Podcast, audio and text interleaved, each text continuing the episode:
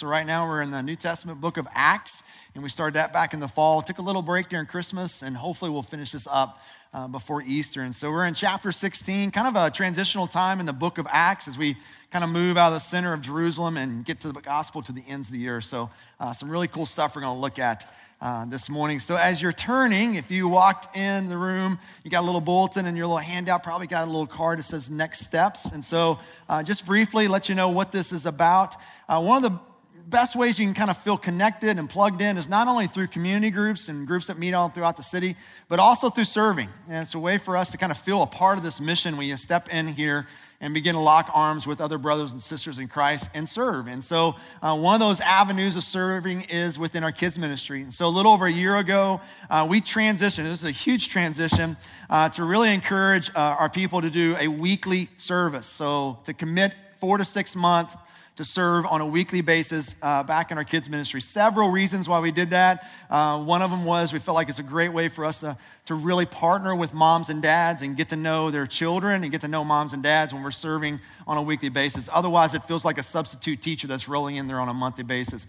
And so we have seen great uh, just rapport and success and love kind of this model of transition. So uh, but we're getting ready to kind of transition to where in March we have a whole new cycle of workers that need to come in and give the ones that have been working for the last four to six months a break and, and a kind of a respite. And so to do that, we're recruiting some new teams. And so if you would have interest in at least kind of exploring what can I get involved in in the kids ministry, what does this look like? The best way to do that is fill out this little card, drop it off the welcome center or in the little giving box, and Ashley will probably get in touch with you this week and and talk to you more about what that means. So, uh, so just, yeah, just a way for you to step in and feel connected and feel part of what we're doing here uh, at Sojourn. So, yeah, awesome.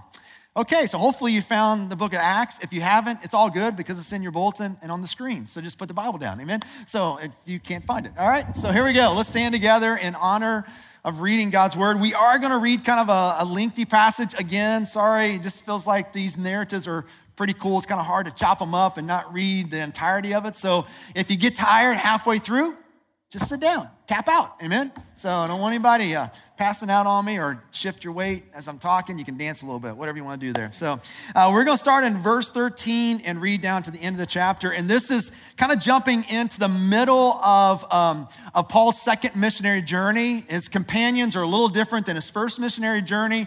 He's got Paul and Silas, and actually, we'll pick it up here. You'll see the transition of a pronoun. It goes from like them to we. And so, actually, the author of the book of Acts, which is Luke, joins them in on this second missionary journey. And so we're, we're picking it up, and they've landed in Philippi, all right? You can read the backstory if you want to at home and find out how they get there. It's kind of some cool stuff there, but we're not looking at that this morning, all right? So here we go, verse 13. On the Sabbath, we went outside, Paul, Silas, and Luke, outside the city gate to a river where we expected to find a place of prayer.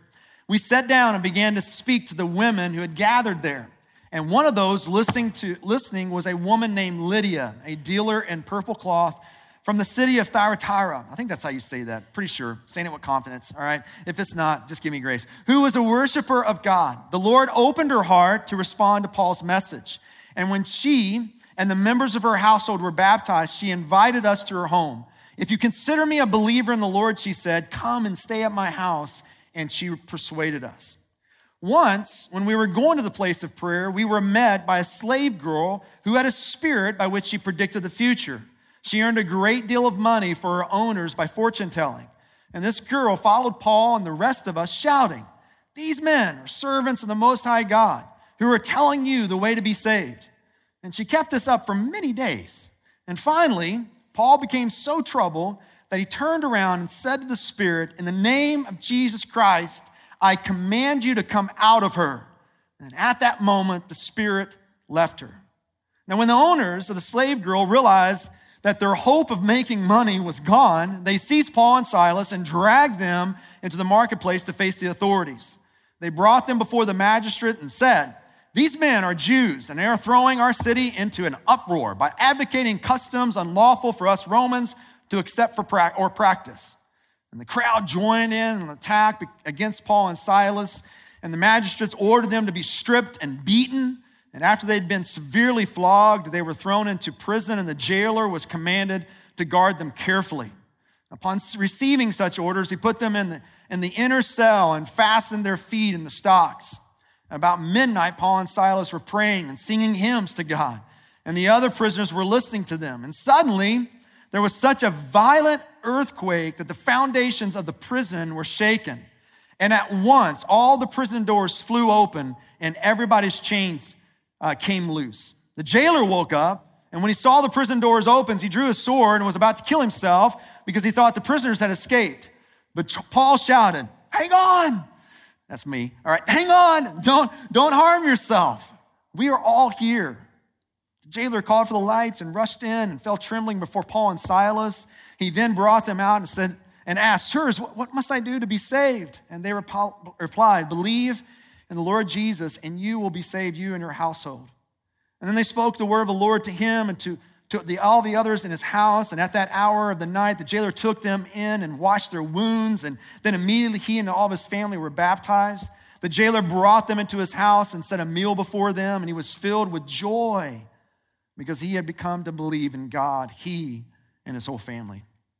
And when it was daylight, the magistrate sent the officers to the jailer with the order release those men and the jailer told Paul, The magistrates have ordered that you and Silas be released. Now you can leave. Go in peace. But Paul said to the officers, Nah, they beat us publicly without trial, even though we were Roman citizens, and they threw us into prison. And now do they want to get rid of us quietly? No. Let them come themselves and escort us out. The officers reported this to the magistrates, and when they heard that Paul and Silas were Roman citizens, they were alarmed and they came to appease them and escorted them from the prison, requesting them to leave the city. And I'm just, just real, real quick, I'm not going to get to that section, so in case you're wondering what's going on here, uh, what's going on here is Paul's trying to help set up the church that's getting ready to be planted in Philippi. And so he's trying to bring a sort of a respect toward that church as it gets started by them having to come and basically apologize for doing this and treating them wrongly. So that's the caveat there. Verse 39 or verse 40. After Paul and Silas came out of the prison, they went to Lydia's house where they met with the brothers and encouraged them, and then they left. This is the word of the Lord. Awesome. Let's pray together.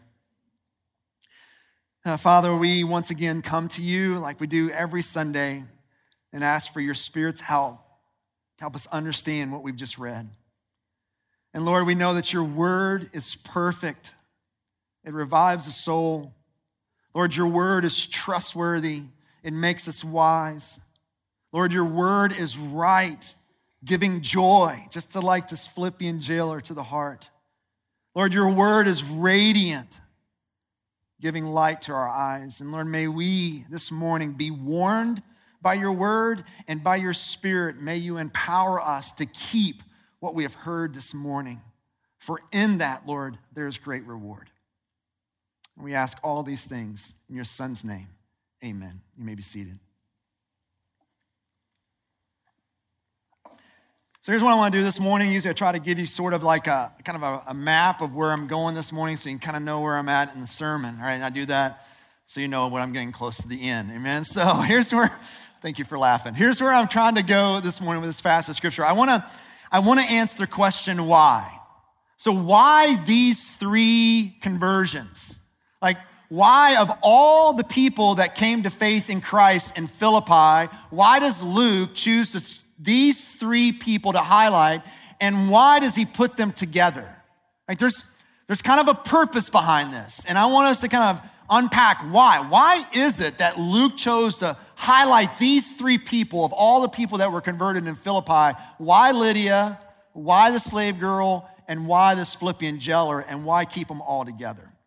So, what I want to do real quickly is kind of highlight each of these three and kind of bring out some diversity that we see in this, and then hopefully land the plane with answering that question why. And, and by God's grace, may kind of give us something to think and chew on as we walk out of here this morning. So, the first lady is Lydia, all right? So, Lydia, if you want to write down your notes, because you got a lot of blank space there, you can put Lydia, number one. So, we, we meet this woman here in verse 13. So, on the Sabbath, we, talking about Paul and Silas and Luke, went outside the city gate to the river where we expected to find a place of prayer. And the reason why they have to go outside the city and not do this inside the city, because in that time you had at least have 10 Jewish men in order to have a synagogue. And so there was not 10 Jewish men in the city in order to do this. And so they would go outside the city to pray. And so there was a group of women out there, verse 13, the last part of that. So we sat down and began to speak to the women who had gathered there. And one of those women, verse 14, was listening to us, and her name was Lydia. And look how Luke describes her. She's a dealer of purple cloth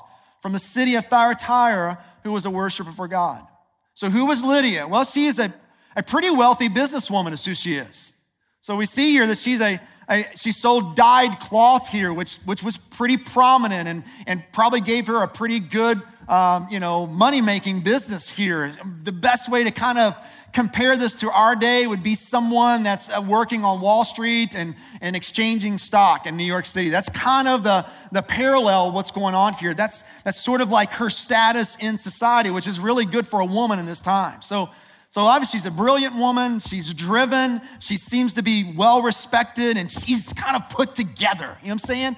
And then at the same time, she's sort of the seeker. She's a, she's worshiping God. She's kind of rejected, you know, the, the paganism that she grew up in and, and finds something attractive and drawn to this Jewish God. And so Paul and Silas share the Bible with her, basically, share about Jesus here. And we look at the end there of verse 14, we see that the Lord opened her heart and she responded to Paul's message. So even though she's a moral, good, upstanding citizen, brilliant, got it all together, she still needed Jesus. Even though she was a God-fearer, quote unquote, that we see in the text, she still needed Jesus. And God sent Paul to this group of ladies here, Lydia in particular. He shares the message about Jesus, and God opens her heart, and she responds in repentance and faith. And she becomes a Christian. So that's convert number one, Lydia.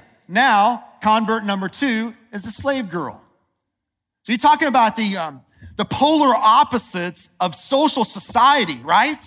So here's Lydia, someone that's wealthy, upstanding, businesswoman, got it all together. And then on the very polar opposite of that is a slave girl. Look what it says about her in verse 16. Once, when we were going to this place of prayer, we were met by a slave girl who had a spirit by which she predicted the future. She earned a great deal of money for her owners by fortune telling. So now we meet a, a slave girl, most likely she's probably between the ages of 13 and 15.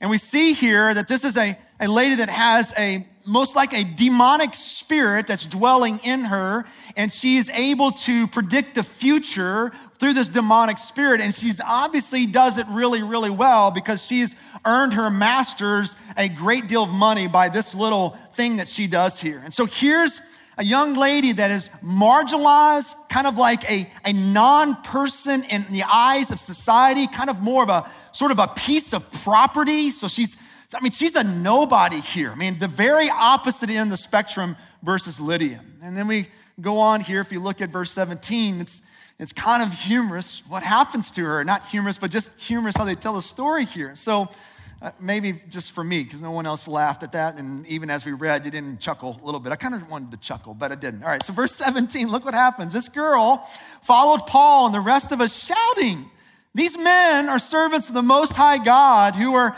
telling you the way to be saved. And she didn't do this just for one day or one hour or maybe two days. She did this for many days because Luke tells us in verse 18, she kept this up for many days. Now, we don't know why she's doing this. Luke doesn't give us the reasons why, but eventually, Paul does something about it, right? So look what else happens here in verse, the second half of verse 18. Finally, Paul becomes so troubled that he turned around and said to the Spirit, In the name of Jesus Christ, I command you to come out of her. And at that moment, the Spirit left her.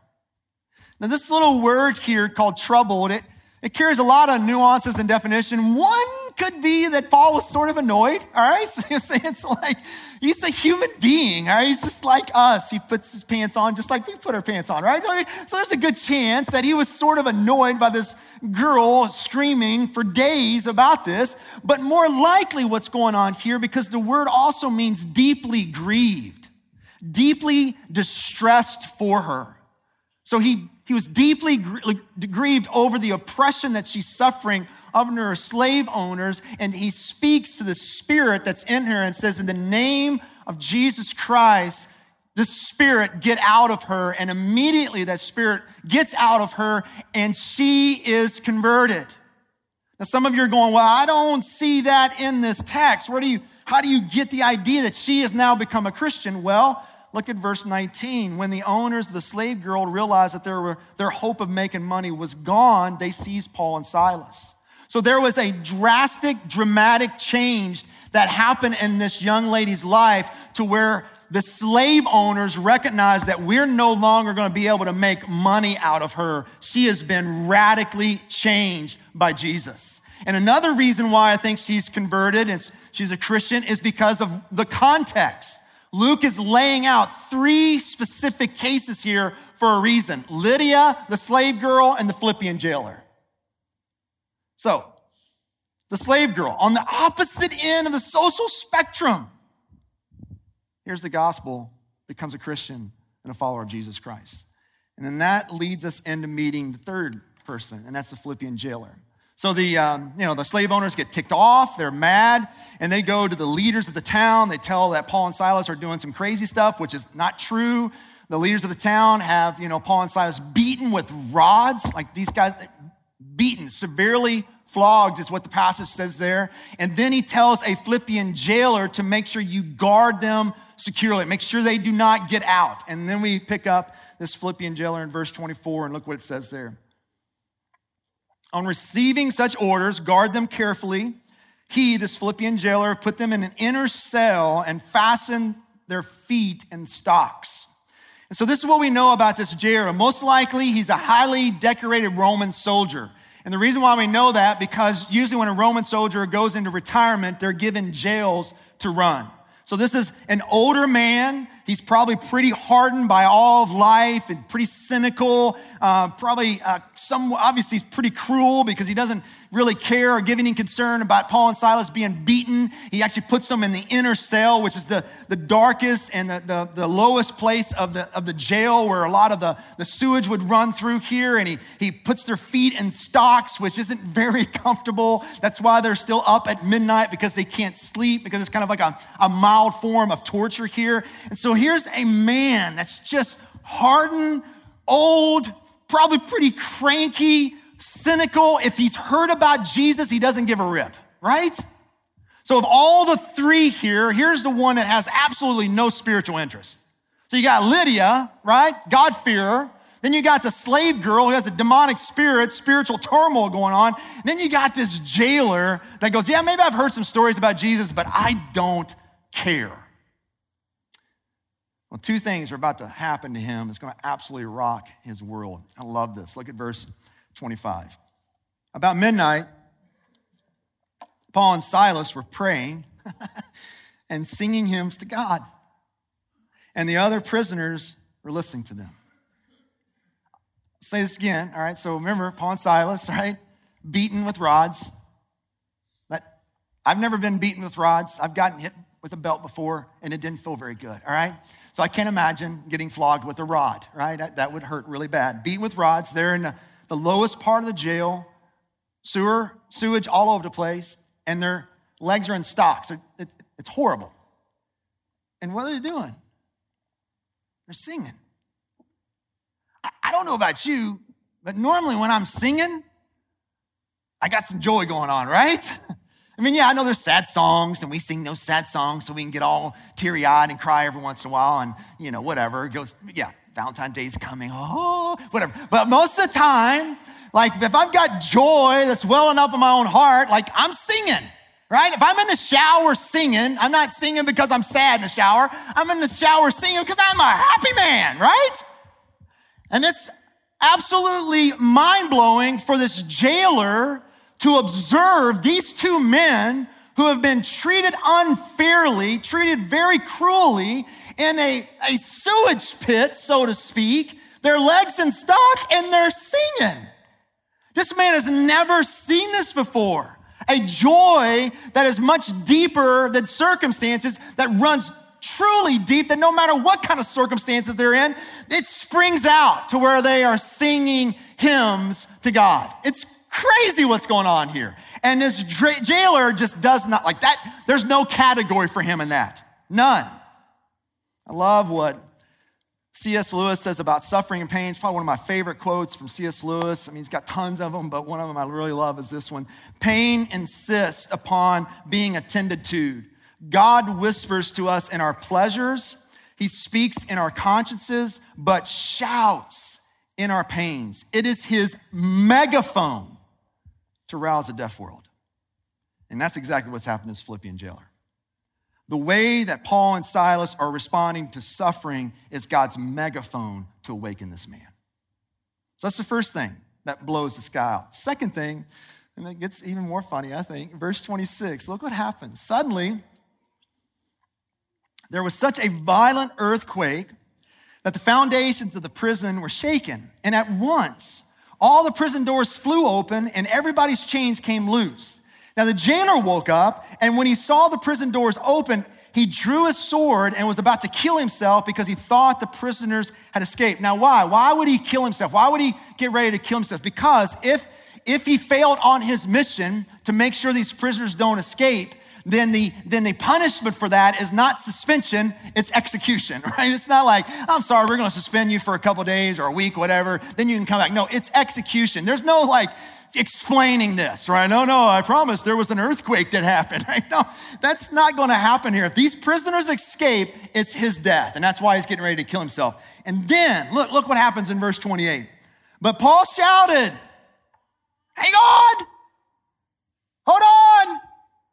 Don't harm yourself. We are all here. And the first thing you want to say there is, What? Right? Like it's almost like, Paul, don't you remember what happened to Peter a few years ago when the angel came and let Peter out? And the reason why angel came was so that the Peter could get out of prison. Like, are you kind of forgetting something? The earthquake came so that you and Paul and Silas and your whole companions could just be set free. Like, what are you doing? Right? So like, you missing something here? I think it's kind of funny. Obviously, you guys don't, but that's all right. Verse 29, look what happens here. Then the jailer called for the lights and he rushed in and fell trembling before Paul and Silas. And then he brought them out and asked, Sirs, what must I do to be saved? And there's nothing that he has to do because everything's been done for him in Jesus Christ. That's why Paul and Silas reply, Believe in the Lord Jesus and you will be saved, you and you and your whole household. So look at this. The jailer has no category, not only for people singing in the midst of a lot of pain and suffering, but he doesn't have a category for staying. Because what this guy just experienced is this he's experiencing good, not evil, when he deserved to be experiencing evil. This man treated Paul and Silas and all their companions horribly, cruelly. And all of a sudden now, this group of people is serving him. They are, they are, they're saying no to their freedom in order to serve this man. They're willing to turn good, even though they've experienced a lot of evil from this man. It's absolutely mind blowing for this man. He doesn't have a category to fit this in. Like, why would you treat me like this? One pastor kind of puts it like this, and kind of paraphrasing a little bit. This is kind of what the what what the Philippian jailer is probably saying. Why didn't you get your freedom at the expense of my death? Like that doesn't make sense to me. Why didn't you get your freedom at the expense of my death? And it's like Paul and Silas answered like this: We already have our freedom at the expense of another one's death who gave his life voluntarily. Let me tell you about him. His name is Jesus. That jailer had no category. Why in the world would you repay me good when I've treated you with so much evil? So that, that earthquake didn't come to set free Paul and Silas, right? That earthquake came to free the Philippian jailer and his entire family. Blew him away. So, Back up. Why? Why Lydia? Why slave girl? Why Philippian jailer? Why all three of these put together? What, what's Luke trying to do? I'll give you three reasons. I'm landing on one, okay? So I'm spending the majority of my time on the last one. Let me give you two really, really fast, all right? So if you want to find out more about these two, you can come to me later or talk to your neighbor. So here's two really fast. The first one is this is because God is teaching us that there are multiple ways and means by which the gospel gets to people. We don't need to just learn a canned approach. It's not not that I'm against canned approaches, but when we really love people well and we're curious about people, then we're to find different ways to speak the gospel to them. So Lydia, what does she need? A Beth Moore Bible study, right? That's what she needs. That's exactly what's going on here. The slave girl, what does she need? She needs someone to identify with her oppression. She needs want someone to come in and relieve her oppression. That's why it's absolutely important for us to be in word and deed ministry as a church, because there's many people like the slave girl, maybe not in physical slavery, but they're in slavery in some capacity. And the church needs to be their advocate, step in, bring freedom so that the gospel can be spoken. Thirdly, what does the jailer need? What's the jailer? Jailer doesn't need you to speak the gospel to them. They need to see it. And that's exactly what happened with them with Paul and Silas. He saw something that he had no category to explain what's going on here. And it opened the door for them to talk about Jesus. That's one reason. Second reason, all right, is that if you need to go home and do this. I mean, this is a sermon in and of itself, I think, but but we see in all three of these, and even adding Paul, so that's four, that the gospel brings about genuine change. Not before, but after they receive Christ. Lydia, a different woman, actually, the church in Philippi is planted out of her home. The slave girl, absolutely different woman. The jailer, dude, he's a completely different man as a result of them receiving the gospel and the Spirit of God comes in them. And then I'll throw in Paul. So here, look, look. Every Jew was taught to pray this every single morning. And so Paul, as a young kid, was taught to pray this prayer every single morning. Blessed are you, O God, that you have not made me a woman, a slave, or a Gentile. And who's brought to faith in Christ in Acts 16 in that order? A woman, a slave, and a Gentile. And then I love what Paul says, or Luke says, all right, not Paul. Verse 40, look what he says. And Paul and Silas came out of the prison and they went to Lydia's house where they met with the brothers and sisters. How does that happen? That happens because the Spirit of God comes in and brings about genuine change. That's, those are the two, all right? Two reasons. Highlight those really fast if you want more you can come later or whatever. All right, so here's the third one that I want to land on. And I do think this is the emphasis that Luke is after here. And that is this He wants us to see that the gospel of Jesus Christ is for all types of people. I'll say it again.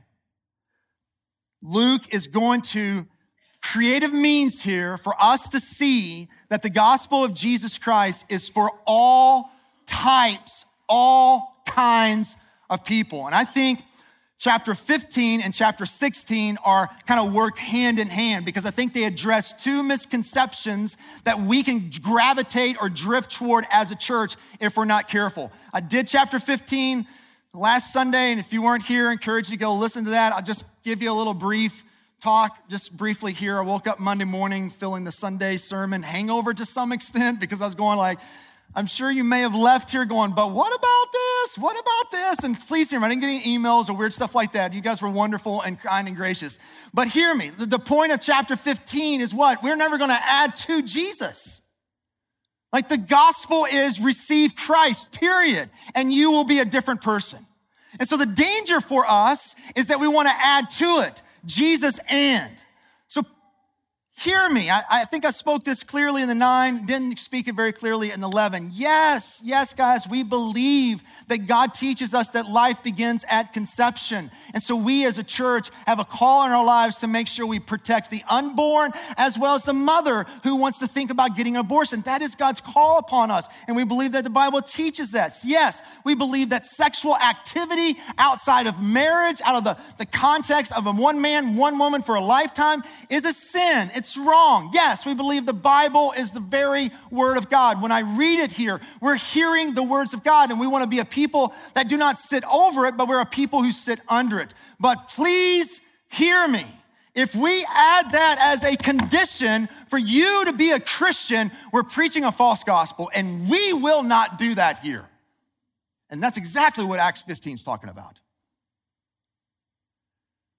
Acts 16 comes in and addresses a second misconception and that is this is that we believe eventually we drift over here that the gospel is for certain types of people certain, certain categories of people for certain nationalities or cultures of people. We have this mindset that that that oh wow i'm not the religious type i don't know if you've ever said that or if you've had friends say that or, or neighbors say that so look you know I, I you know you can be into your jesus thing but i'm not the religious type i'm not the born again type i'm not the christian type. And what is happening in this passage of scripture is Luke is reminding us that there is no type of person where the gospel seems natural to. There is no type of person where the gospel seems more suited to. And he does this by highlighting these three people. I mean, Lydia, what is she? She's successful, she's wealthy, most likely racially. She's Middle Eastern, she's a moral, religious person. You go all the way to the other spectrum. You got the slave girl who's racially most likely a Greek. We're not fully sure because she's a slave. She's marginalized in society. She's a demon possessed woman. She's lower income, lower class. That's like two extremes here. And then you got the Philippian jailer, some old, cynical, angry, you know, he's not majorly successful, but he's not poor. He's kind of middle class. He's the, he's the guy that just wants to go home, watch NASCAR, drink a six pack, and put his hands in his pants. That's all he wants to do. Thanks for laughing a little bit. Hope I didn't make you guys feel really weird. But that's exactly the, the kind of the demographic or whatever you want to call it there of what's being put before us here. Why? Why is Luke going to extreme measures for us to see that? Because the gospel, this message of Jesus is not just for certain types of people, it is for everyone. Because this gospel saved and changed them, and these three individuals are all part of the church in Philippi. That's why it's there. I love what one writer, one commentator says about this. He says, They differ so much from one another that Luke might be thought to have deliberately, which I would say, yes, he did, selected them in order to show how the saving name of Jesus proved its power in the lives of the most diverse types. So the gospel is not just for the cultured and the able, it's not just for the helpless and the broken, it's not just for the moral and nice people. It's not just for the addicted people. It's not just for the conservatives or the liberals. It's not just for the wealthy or the poor. No, it is for all kinds of people because we all have one problem, and that is sin, and we all have one hope, and his name is Jesus. Period. Period. I mean, think about this, guys. Look, and I, to my shame, I probably should have known this, but, but I didn't. So, but think about this. I came across this this week as I was studying. Christianity is the only religion that has never been dominated by one part of the world. We'll say that again. Think about this. Christianity is the only religion that has never been dominated by one part of the world. Islam, Middle Eastern, Hinduism, India, Buddhism, Asia, Confucianism, China. But Christianity, it started in Middle East. right? Jerusalem was kind of the epicenter. But as we will see in the book of Acts, it actually begins to fade in the background because now it's starting to migrate to the Mediterranean area. And then from there, it migrates to North Africa. From there, it migrates to, to Northern Europe. From there, it migrates to North America. There's, there's no central one spot in the world. And it's interesting. There are more African Christians, Latin American Christians, Asian Christians, Korean Christians, Chinese Christians than there is right now in all of Western Europe and North America combined. And that's even including those people that call themselves cultural Christians. Why is that? Why? Because Christianity is the only religion where there are no types. The gospel is for everyone. Everyone. And that's why, guys, look, yes, we've got a lot of growth to do in this area, but man, it does warm my heart when I stand before us in two services and there are all types here. People from all different backgrounds, some of us from Bullock County, amen, right? Some of us from Jefferson County, some of us all like all different backgrounds, all different cultural experiences, different colors, different makeup of our own face. I'm glad you don't all look like me. This would be such a boring place, amen. We're not all 20s, we're not all 30s, we're not all 40s. No, there's all types in here. Yes, we've got growth to do. Yes, we've got a whole lot more work to do here, but I hope it's a picture of what God is after. Because the gospel is not just for that conservative kid that grew up in the white home. It's not. It's not just for that type. The gospel is powerful enough to go across and break down any barrier, cultural, demographic, racial, ethical, whatever you want to say there. It has that kind of power, and Luke is very clear in this. That's why I'm putting these three before you. It's not just for certain types, it's for all people. So, I, if you're a Christian here, here's, here's my encouragement, and then I'm, then I'm done. If you're a Christian here, I, I don't know, maybe, I've been there, right? Where you've, you've prayed, you're asking God to save someone, bring a new life to them, open their hearts like you did Lydia, and nothing, nothing. And you start to kind of think or maybe kind of drift toward like, well, you know, that kind of person would never receive the gospel.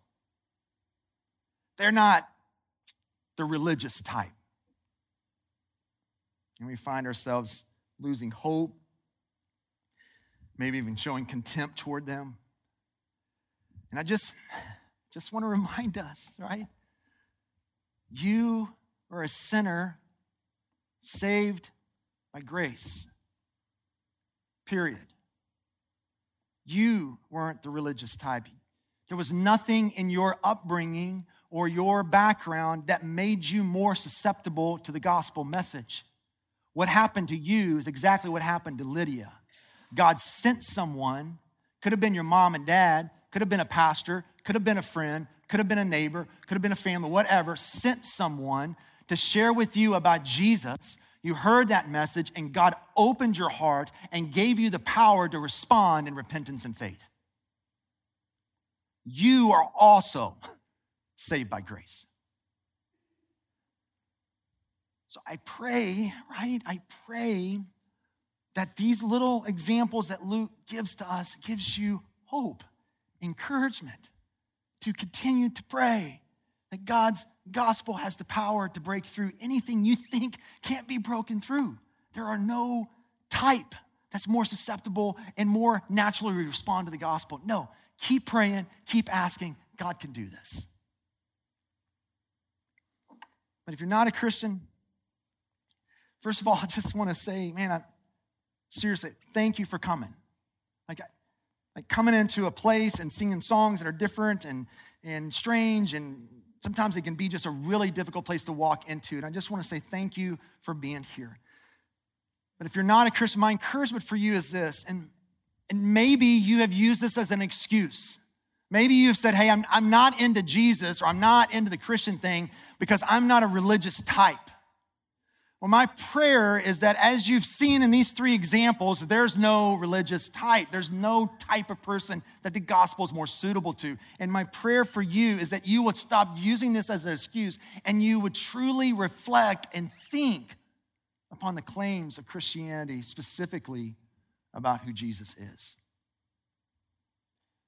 I mean, if Jesus is beautiful enough for Lydia, if Jesus is powerful enough for the slave girl, if he's, we can use this lane, practical enough for the Philippian jailer, then he's enough for you. What did Peter say in Acts chapter 2? He said this everyone, or in the King James Version, it says, Whosoever calls on the name of the Lord shall be saved. Let's pray.